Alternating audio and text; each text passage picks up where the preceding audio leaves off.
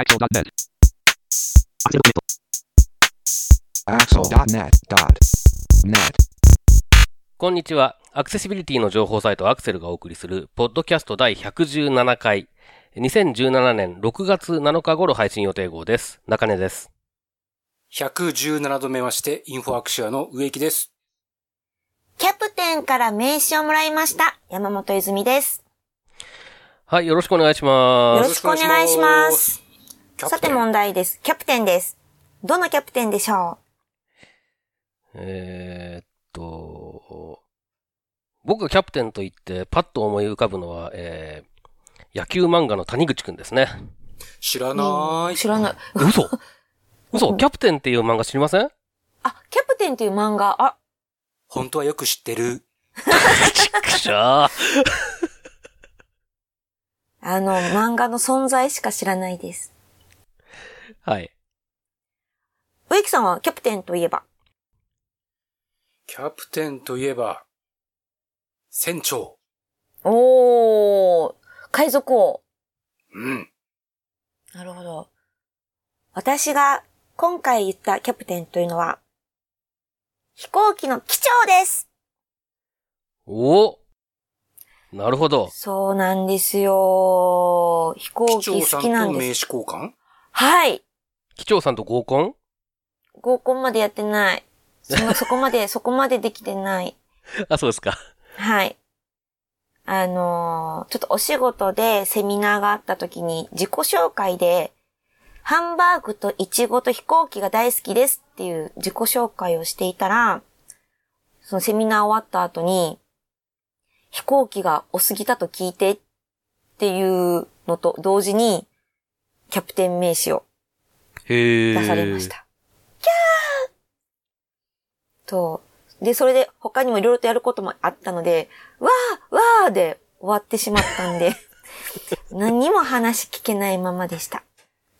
残念。あらあら。ということで、皆さんのキャプテン話お待ちしてます。ます。はい、えー、では、えー今回は6月の1回目の配信ですので、えー毎月1回目の配信は、アクセルクリッピングに掲載した記事の中から、この3人が気になった話題を紹介しているアクセルクリッピング拾い読みをお送りします。えーということで、今回取り上げる話題をまとめて紹介してください。はい。キャプション。やればやるほど奥深し。動画キャプションを聴覚障害者の UX として考える。アメリカでの Windows 用スクリーンリーダー勢力図に大きな変化。Windows Eyes が販売終了。来たよ来たよ。配給大手4社が邦画作品で本格導入の3本です。はい、では最初の話題から早速行きましょう。キャプション。やればやるほど奥深し。動画キャプションを聴覚障害者の UX として考える。ということで、植木さんお願いします。はい。えー、これはウェブサイトユーザビリティインフォという、えー、ブログのエントリーなんですが、えー、このポッドキャストにゲストでお越しいただいたこともある土屋さんの土屋さん。えー、ブログですね。はい。で、えー、まあ、キャプション、動画のキャプションをテーマにしたエントリーなんですけれども、あの、僕もたまにキャプション作ったりするんですけど、結構頷けるところが多くて、えー、まあ、シェアしたいなと思いました。で、そうですね。まあ、例えば、音楽がな、発話内容は別に、まあ、そのまま書き起こせばいいっていう、まあ、シンプルだと思うんですけど、それ以外の音をどこまでキャプションで表現してあげるのがいいのかっていうのは確かによく悩むところで、まあ、記事の中でも、えー、前奏って書くよりも、ピアノ前奏、まあ、ピアノだってことは分かった方がいいんじゃないかとか。音楽の曲の前の前奏ですね。そうそうそう。まあ、あの、どんな楽器の音が鳴ってるかが分かった方がよりイメージが湧くんじゃないかとか、確かに。えー、まあ、拍手とか笑いとか喝采とか、えー、まあ、いろんな音がありますけど、例えば電話の呼び出し音とかだったら、言葉で電話の呼び出し音って書くのがいいのか、なんか、最近はあれか、リーンリーンとかなんないか。うん、あの、何かしらあの音を、21世紀。ですね。うん音をカタカナにした方がいいのかとかですね。えー結構細かいところで迷ったりします。あと、まあ、キャプションの一度にどれぐらい画面に表示すればいいのかとか、あと、うんえーやっぱり話してる時だと、それこそ芝居とかじゃない限りは、あの、まあ、今、あのーって言ってるみたいに、あのーとかえーとってみたいなのが入ったりとか、話しながらこう文章にするとちょっと意味がわかりにくかったりとかっていうのもありますし、あと、そうですね。まあ、土屋さんは当店をどう使って書いてますけど、まあ、どこでこう区切りを入れるのはいいのかとか、えー、結構その、悩みどころが多くて、で、確かにその、ちょっとした工夫というか、ちょっと情報を加えるだけで全然受け取り方も変わってくる気がするので、まあ、僕がよくやるのは、一回まあ書き起こして、で、キャプションのタイミングとかも設定し終えたら、音声オフにして動画を再生しながらキャプションを読んでみる。っていうのをやると、あ、ここもうちょっと詳しく書いた方がいいかなとか、ここは、ま、さっきのピアノの前奏みたいに楽器の種類を書いた方がいいかなとか、歌だったら歌詞を書いた方がいいかなとか、曲名を書いた、誰もが知ってるような曲だったら曲名も書いた方がいいかなとか、いろいろこう、音声オフにして聞くと、本当に動画の情報、音声の情報、雰囲気みたいなのが伝わってるか、こう、なんとなくチェックができるので、僕はそんな工夫をちょっとしたりしてますが、なんかいろいろ細かいところで、キャプションを作るとき、キャプションをつけるときに、うんうん、あるあるっていう感じで、えーすごく共感ができたので、紹介しました。ありがとうございます。あの、さっきの電話が鳴っている時の話だったじゃないですか。はい。で、私も今、まあ、テレビ、ずっと音声解説のやつはどずっと見たりしてるんですけど、はい最近は、あの、字幕もずっとつけて。大概の番組は見ているんですよ。録画でもすべて。うんうん。で、さっきのその電話が鳴っている時は、最近ドラマでは、うん。あの、携帯電話のアイコンのイラストが震えるんですよ。うまいな。そうなんだ。震える。そう。で、例えば、鳴ってるところに誰かがセリフを喋ってるっていう時も、セリフは字幕が出ていて、で、横の端っこで違う色の。携帯電話のアイコンがプルプルプルプル震えてるんです。で、なんかセリフで、鳴ってるわよとかっていう、すごいな、それは。あったりしますなる。ほどね。はい。そうなんです。YouTube で震わせられるのかああ、そうですね。私は、あの、動画コンテンツはあんまり見ないので、私はもうテレビラブすぎて、テレビだけで精一杯なので、あれなんですけど、な。なるほどね。はい。多分、まあそういう、あの、キャプションでの音の情報の表現の仕方、伝え方って多分まだ成熟してないと思うので、いろんなトライがあって、いろんな、なんだろう、試行錯誤ありながら、これからじわじわと熟成していくのかなって思いますけどね。本当そうですよね。中根さん、この記事でいろいろとやっぱり、これ試行錯誤しているような記事の内容でしたけど、こういった考え方とかっていうのはいかがですか？まあ、難しいんですよ、やっぱり。その、えっ、と、まあ、例えばですね、まあ、今の電話の話はすごい興味深いんですけれども、えっ、と、リンリンってなってるのか、えーピロピロってなってるのか、着メロが鳴ってるのかで、その時代が違いますよね。うん。だから、どういう音なのかっていうのは多分伝えた方がいいのかもしれないって思う一方で、見る人によってはその違いがわからない可能性もあったりするわけで、じゃあそそんな余分な情報いるの？みたいなことも考えなきゃいけないかもしれないし、それから、えーっと、今回と紹介している記事の中では句読点の打ち方っていうことを、えーい書かれてますけれども、まあ僕が、あの、時々、えー暇に任せてキャプションをつけるときは、このポッドキャストとかに はい。あの、メディアアクセスサポートセンターというところのガイドラインを参考にしてるんですけど、これだと、えっ、と、句読点は入れるなっていうことになってるんですよね。で、これは結局その、えっ、と、なるべく、えー話してる内容を漏れなく伝えるための、まあ、文字数の節約なんじゃないかなというふうに僕は勝手に推測してるんですけれども、まあ多分その聴覚障害者あとしてキャプションを活用している人にとっては多分それが常識なんだと思うんですよ。ところが、えっ、と、そうでもない人もキャプションっていうのは、聴覚障害がある人以外でもキャプションっていうのは使うので、そういう人にとっては見やすさに関わってくるよなとか、で、あと、聴覚障害がある、あって、普段からキャプションを使い慣れてる人には、まあ、箱割りっていう言葉を使うらしいんですけれども、1回にどれだけの字幕を出すかみたいな、分量みたいなのも、ちょっと多くても結構慣れて、バーって読めちゃうみたいなのがあるけど、慣れてない人はやっぱり文字数が少ない方がいいとか、それは中根さんの、中根さんの音声めっちゃ早く聞いてるのとかと同じような感覚そうです、そうです、そうです。ですよね。だだから、あの、あらゆるそのニーズがあるのをどういうふうに吸収していくのかっていう部分がまだテクノロジーとして成熟してないなっていう感じがするんですよね。だから YouTube なんかも、えっ、ー、と、字幕のファイル、キャプションのファイル上げられるんですけれども、できるのは日本語版、英語版みたいなその言語ごとの違いだけで、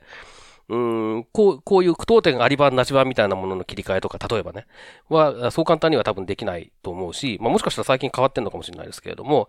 いずれにしてもその、実は字幕、キャプションって、本当に、あの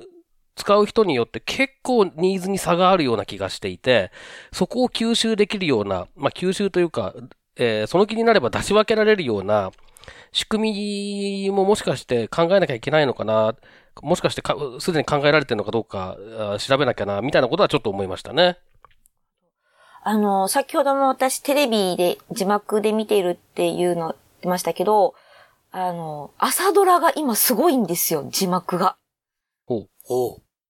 朝ドラ、今、ひよっこっていう朝ドラをやっているんですけれど、はいはい東北の女の子ちゃんたちがたくさん出てくるんです。秋田出身とか茨城出身とか。で、皆さん、なまってるんですよ。字幕もなまってるんですよ。ああ、なるほどね。点々が多かったりとか、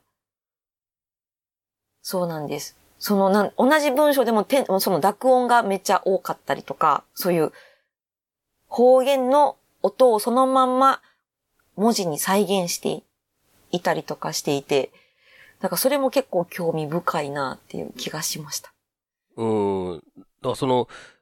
えっと、聴覚障害者の中で、えー、キャプションとか字幕を手話より好んで使う人は多分ある程度聞こえていた経験がある人が割合としては多いんじゃないかなとは思うんですね。だからなんかその音に関する情報とかそういうそのなまってる感じとかっていうのが伝わるっていうのは結構重要なのかなと思う一方で、じゃあ、えっ、ー、と、手話の方が、えー、得意だっていう人がキャプションを使わないかっていうと、手話がないんだからキャプション使うしかないっていう状況が多分今あって、でそういう人たちにちゃんと伝わるのかなっていうこともちょっとか、やっぱり、やっぱり考えなきゃいけないのかななんていうこともちょっと思ったりして難しいなって思いますね。まあでも本当にあの、チェックするときさっきも言った通り、音音声出しながらチェックしてると、耳からも音で情報入ってくるので、ちゃんとしたチェックにならないので、ぜひそういう意味でも、チェックするときは音をオフにして、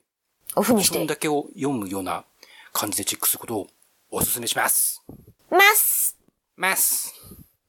続きまして、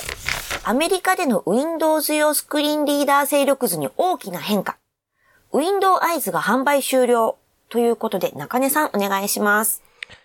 はい、えっ、ー、と、先月の、えー、拾い読みの時に、えー、VFO による The Paciello Group の買収という話が出たばかりですけれども、その VFO の傘下にある AI スクエアードという会社、これは、まあ、 ZoomText という拡大ソフトと、が、をもともと作ってたところですね。で、この AI スクエアードという会社が、ちょっと前に、その VFO の傘下に入る前に、買収したのが GW マイクロという会社で、この GW マイクロという会社は、えー、Window Eyes というスクリーンリーダーを作っていることで知られていたところです。で、まあ、その、先月の拾い読みの時にも言いましたけれども、この VFO の中には、ジョーズというスクリーンリーダーを作っているフリーダムサイエンティフィックも、まあ、入っていると。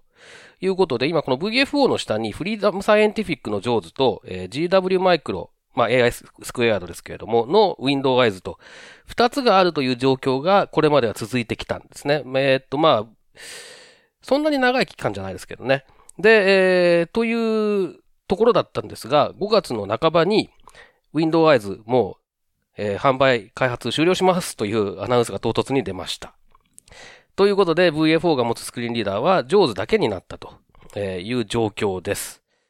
で、でえーっと、アメリカだけで見ると、えー売り物のスクリーンリーダーとして、まあ、ポピュラーなのは JAWS と WindowEyes だったんですね、これまで。で、えっと、まあ、あのー実は Windows のシェアそのものが若干下がってきていて、Mac を使ってる視覚障害者とかも増えてきてるので、まあ、えっと、このポッドキャストでも取り上げたことがある WebAM というところがやっているスクリーンリーダーサーベイという調査なんかを見ると、まあ、ボイスオーバーのユーザーとかも増えてきたりしていて、えー、若干まあ、あの、そもそも勢力図に変化があったんですけれども、まあ、Windows だけで見ると、JAWS、WindowEyes、これが売り物で、NVDA っていう、まあ、ほぼ3つだったんですが、このから WindowEyes がガサッと抜けるということになるので、売り物はほぼ JAWS だけということになります。で、英語圏全体で見ると、イギリスのドルフィンというところが、ドルフィンコンピューターというところが作っている、えースーパーノーバというスクリーンリーダーがありますけれども、えっと、これがまあ、イギリスなんかではやっぱりポピュラーなんですね。なんですけれども、アメリカではあんまり使われていないということで、アメリカはもうほぼ、えっと、売り物に関しては上手一強っていう状態になって、で、NVDA がこれからどれだけ頑張れるかという状況です。ということで、これかなり、えーインパクトの大きなニュースだなというふうに思っています。えっと、まあ、ちょっと結局僕悩んだ挙句、えっと、アクセルクリッピングには掲載しなかったんですけど、このことに関してかなり批判的な論調のブログ記事とかもありました。え英語圏ですね。で、やっぱりその、まあ、ジョーズが全てを握ってしまうことに対する、まあ、危機感みたいなものもあるみたいですし、それから、えーっと、まあ、これなんで紹介しなかったかっていうと、結構ね、もう感情的に批判してるんですよね、この動きを。で、それどこが批判、誰が批判してるんですか？これはまあ多分一ユーザーで、かつ多少、えーっと、知識のある人というふうに見受けましたけども、あまり詳しく調べてないですが、で、まあその批判の対象としては、やっぱりその、まあ、上手だけになってしまうということ、それから、まあ、やはり、えっ、と、前回のポッドキャスト、というか先月のポッドキャストの時にも僕言いましたけれども、その、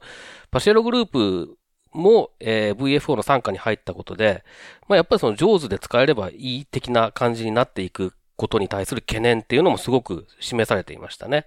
で、えーそんなこともあるので NVDA をもっとサポートしていかなきゃいけませんね、みたいなことはやはり書かれていて、で、あとやっぱりちょっと面白いなと思ったんですけれども、観点として、その NVDA はオープンソースなので、お金があれば、ちゃんとそのセキュリティ監査会社とかに評価してもらうこともできるけれども、上手はそれができないでしょっていうこともちょっと指摘していたりしてですね。そうすると、まあ、大企業なんかで、えー導入するときの障壁になったりもし、しうるので、いや、これから NVDA だよ、みたいな、その記事は論調だったんですけれども、まあちょっとやっぱり偏ってるかなと思って紹介しなかったんですけれども、まあでもやはり僕も同じような懸念はずっと感じてますね。この、特にその、えーえーっと、パシェログループの買収以降、えー感じ始めていて、で、Windows 販売終了っていうので、もうそれ、それがいよいよ大きくなってきたみたいな、えーそんな感じです。まあ、いずれにしてもちょっと、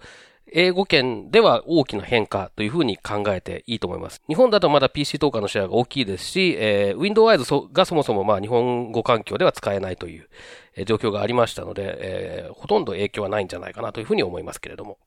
はい。これは、この件について植木さんいかがですか？そうですね。まあ、あの、その WebAIM っていうところの調査だと確か2割とか3割ぐらいの利用率があったと思うんですけど、まあ、英語圏とか Windows が使われてたエリアではそれなりに影響があるというか、じゃあそのユーザーがどこに、どの上手に流れていくのか、NVDA に流れていくのか、はたまた、じゃあつってボイスオーバーに流れていくのか、まあ、ちょっとわかんないですけど、えー、まあ、その辺どんな風にシェアがこう、これから変動していくのか、じゃちょっと気になりますし、まあ、日本語に関しては、なんか何年か前に日本語版みたいなのが出たような気がしますけど、結局あまり日本では使われてない感じなので、てかほとんど使われていない感じなので、まあ、あまりこの、ポッドキャストのリスナーの方にはあまり影響はない話かなとは思いつつ、ちょっとまあ、最近のその VFO 絡みの話もあって、英語圏、特に英語圏でどんな風になっていくのかはちょっと気にはなりますね。うん。あで、まあ、ちなみに Windows 日本語版確かに出てたんですけれども、えっ、とですね、えー、あらゆるメッセージを日本語に翻訳しましたっていうだけの感じで、例えばその漢字の詳細読みだったりとか、漢字変換の読み上げだったりとかが全然されなかったので、誰にも、まあ、実用的には使えないっていうような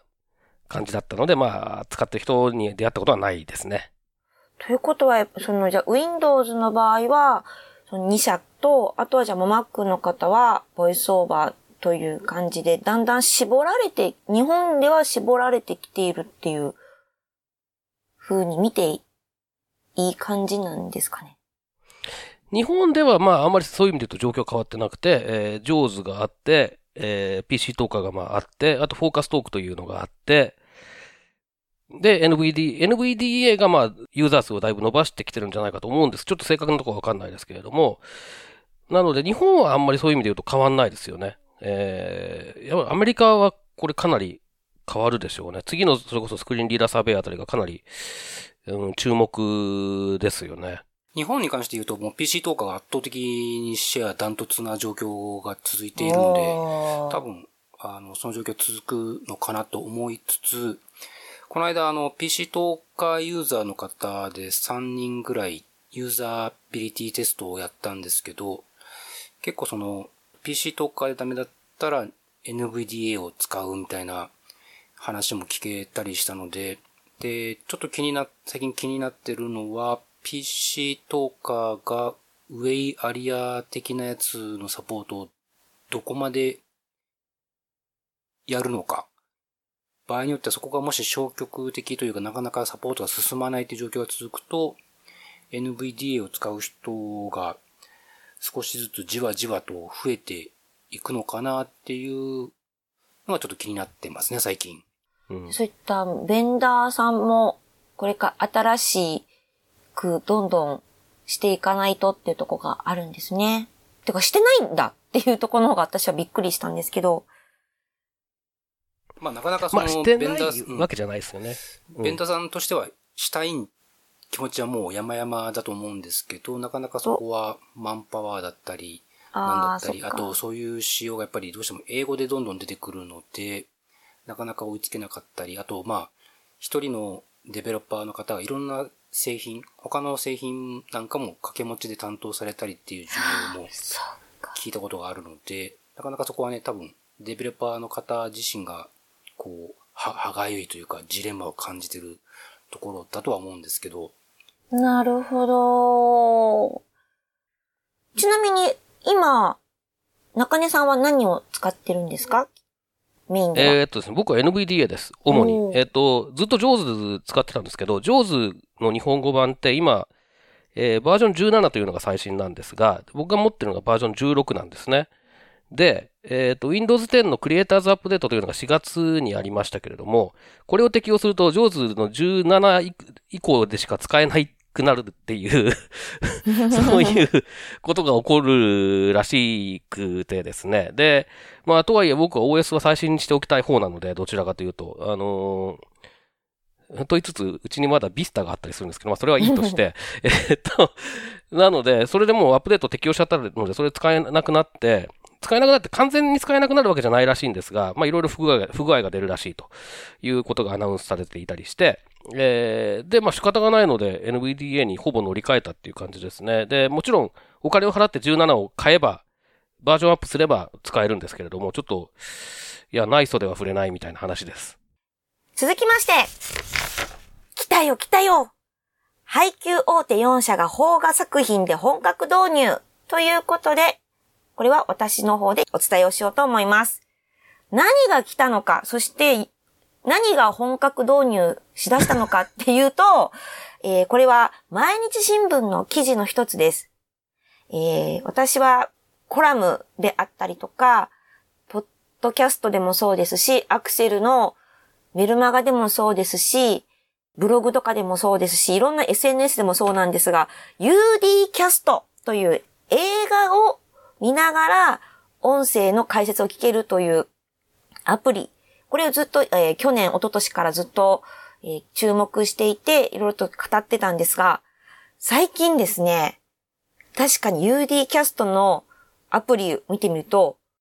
UD キャスト対応している映画が増えてるなっていうのは気づいてはいたんですよ。で、それはなんで、なんか、なんかあったんかなと思ったら、えー、こう最近になって、え大手、配給大手4社、東宝、松竹、東映、角川、この4社が、去年の12月以降に公開される、邦画で、日本の映画で音声ガイド付き上映を促進することにしたということになったらしいんです。それを私はこの毎日新聞の記事で知りました。で、UD キャストが何なのかっていうことをもう一度話をすると、スマートフォンのアプリで UD キャストをインストールすると、音声解説対応している映画の一覧が出ます。あとは音声解説を、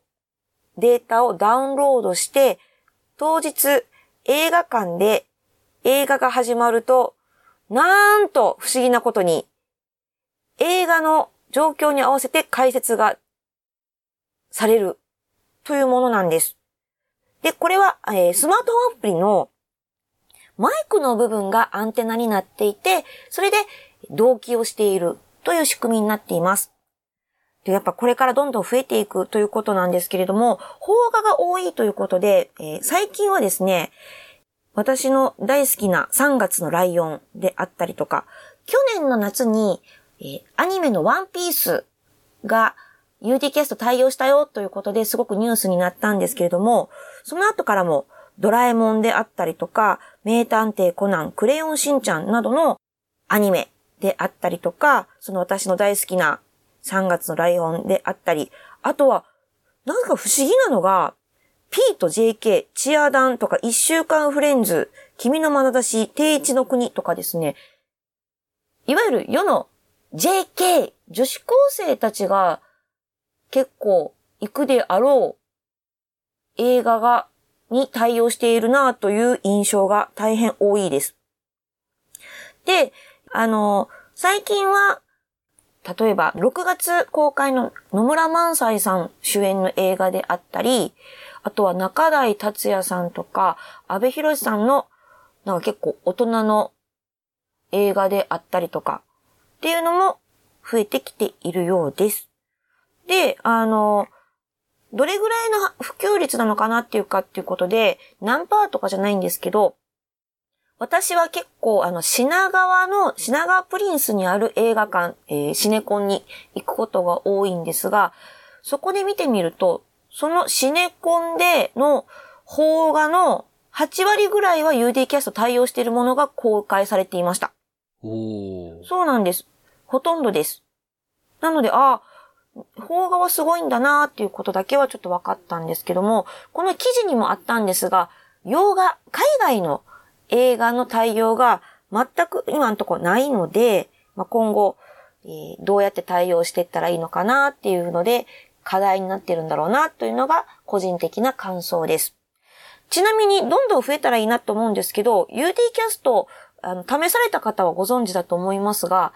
あれは自動とかではなくって、UD キャスト用に、ちゃんと解説の台本があって、そして、ちゃんとプロの声優さんが解説をしているということなので、結構手間がかかっているものなので、これを普及するためにはそこも課題があるのかなと、ちょっと個人的には思ったりしています。ということで、UD キャスト、みん、私の大好きな UD キャストなんですが、中根さん UD キャスト試されました？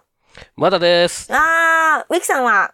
またです。せ、ぜひ、もうどんどん増えてるから、見て。オッケうん、確かにあの、出始めた頃は、こうなんだろう、ぜひ映画館で見たいっていうような映画についてるわけじゃなかったので、うんあの、そんなに頑張っていこうって気分にはなってなかったんですけど、ちょっと、あ、これなんかチャンスがあったら見ようかなみたいなやつに、なんか普通についてたりするようになってきたんで、最近。そうですね。あの、そろ、そろそろ試せとは思ってます、自分で。ぜひとも。で、あのー私、ブログとかにも書いているんですが、UD キャストを試されるときには、まずアプリの UD キャスト以外でもそうですが、あの、先ほども言いましたけど、マイクがアンテナになっているので、いくつかスマートフォンに入っているアプリの中でマイクがオフになっているアプリがあると聞こえないこともあるので、まず UD キャストで映画を見るときには、他に入っているアプリのマイクもオンにされることをお勧めします。なるほど。はい。これで私は初めての時に、ならないならないって言って、すごいあたふたしたので。でもあとね、個人的にというかですね、最近 UD キャストが少し話題なのかなって、個人的に思う理由として、私のブログ、UD キャストで、えー検索する方がほとんどです。二二つしか記事書いてないのに。なので結構 UD キャストに関する情報を知りたいと思っている方が多いんだなっていうのもあるので、これから期待したいなと思っています。その毎日新聞の記事にもありましたけれども、えっと、ね、音声解説を取り上げた映画っていうのも、えーあるということで、そういうので若干ちょっと認知度が上がってきたりしてるのかもしれないですね。あそうですね。あの、それはなんか、フランスのカンヌ国際映画祭に出品された日本の映画で、光っていう映画がそう出品されて、その光っていう映画は、音声ガイド制作者の女性と、障害で視力を少しずつ失っていくカメラマンとのラブストーリーなんだそうですね。これはちょっと、らしいです。はい。音声ガイドもう好きすぎる私としても、これは見に行かなくてはいけないだという、あの、職業のどんな風なお仕事なんだろうっていうのはちょっと知りたいので、それもあ見に行きた確かにそこいなと思って。もちょっと注目ですよね。で、おそらく UD キャストで音声解説つくでしょうし。そうです、もうね。あの、すでに UD キャストには入ってます。ですでに公開もされてます。ぜひ。そ、それはいかねば。行かねば、私も行かねば。ということで、ぜひ皆さんも UD キャスト、すごく本当に面白い体験ができるので、試してみてくださいさい。ということで、本日のポッドキャストは以上です。はい、どうもありがとうございました。また次回です。またねー。さよなら。